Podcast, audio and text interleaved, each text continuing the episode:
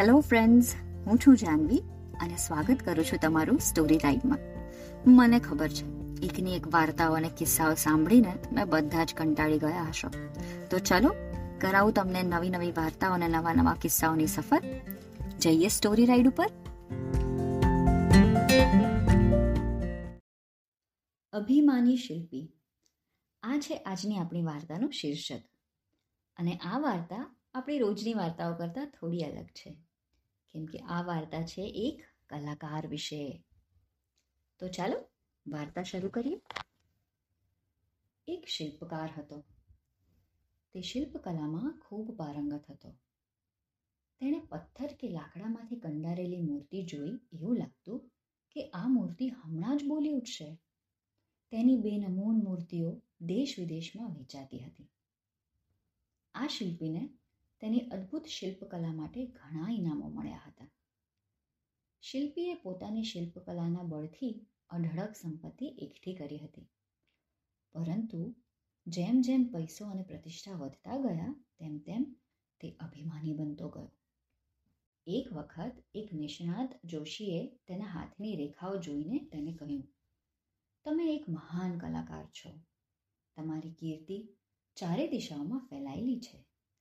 પરંતુ લાંબો સમય સુખ ભોગવવાનું તમારા ભાગ્યમાં લખ્યું નથી. કારણ કે થોડા જ દિવસોમાં તમારું મૃત્યુ થવાનું છે. જ્યોતિષીની વાત સાંભળીને એક ક્ષણ તો શિલ્પીના હોશકોશ ઉડી ગયા. તેને પોતાની પ્રસિદ્ધિ અને ધન દોલત ટીક્કા લાગવા લાગ્યા. શિલ્પી આટલું જલ્દી મરવા ઈચ્છતો ન હતો.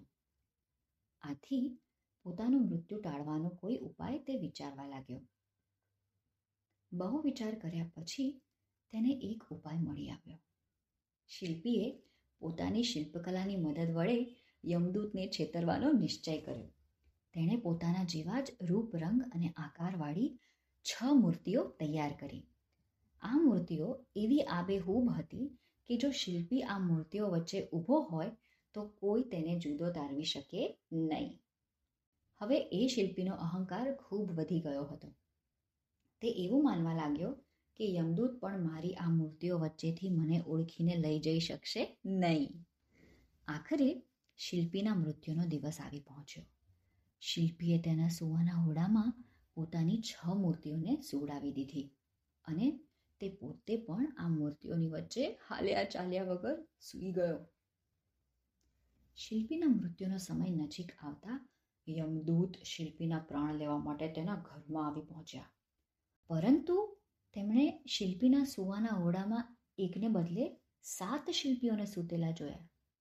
એમનું માથું ચક્રાવા લાગ્યું. મૂંઝવણનો તો પાર ન રહ્યો. બધી જ મૂર્તિઓ એક સરખી, તેમાંથી સાચા શિલ્પીને ઓળખવાનું એમના માટે ખરેખર મુશ્કેલ બની ગયું હતું. તે સાચા શિલ્પીને શોધી કાઢવાનો કિમિયો વિચારવા લાગ્યા. એકાએક યમદૂતને એક કિમિયો સૂચ્યો એમનો ચહેરો ખીલી ઉઠ્યો. એ તરત જ બોલી ઉઠ્યા, વાહ, શિલ્પી, વાહ. તે આબેહૂબ તારા જેવી છ મૂર્તિઓ બનાવીને મને મૂંઝવણમાં મૂકી દીધો છે. પણ આ મૂર્તિઓમાં એક નાનકડી ભૂલ રહી ગઈ છે. બસ, આ સાંભળતા જ શિલ્પીનું અભિમાન ઘવાયું. એટલે તે તરત જ ઊભો થઈને બોલી ઉઠ્યો, તમે કઈ ભૂલ વિશે કહો છો? બસ આ ભૂલ. એવું કહી યમદૂતે તરત જ શિલ્પીનો હાથ પકડી લેતા ઉમેર્યું.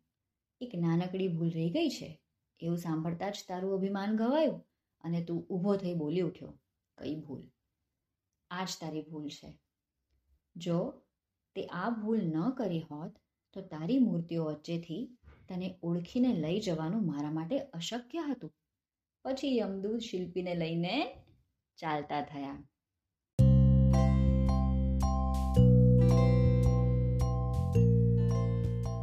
તો મિત્રો? આપણને મૂંઝવતા પ્રશ્નોનો આપણે યુક્તિથી ઉકેલ મેળવવો જોઈએ. આપણી હોશિયારી કે આપણી કલા માટે આપણે કદી અભિમાન ન કરવું જોઈએ. તો આને જરૂરથી ધ્યાનમાં લેજો. સાચવજો અને આવજો.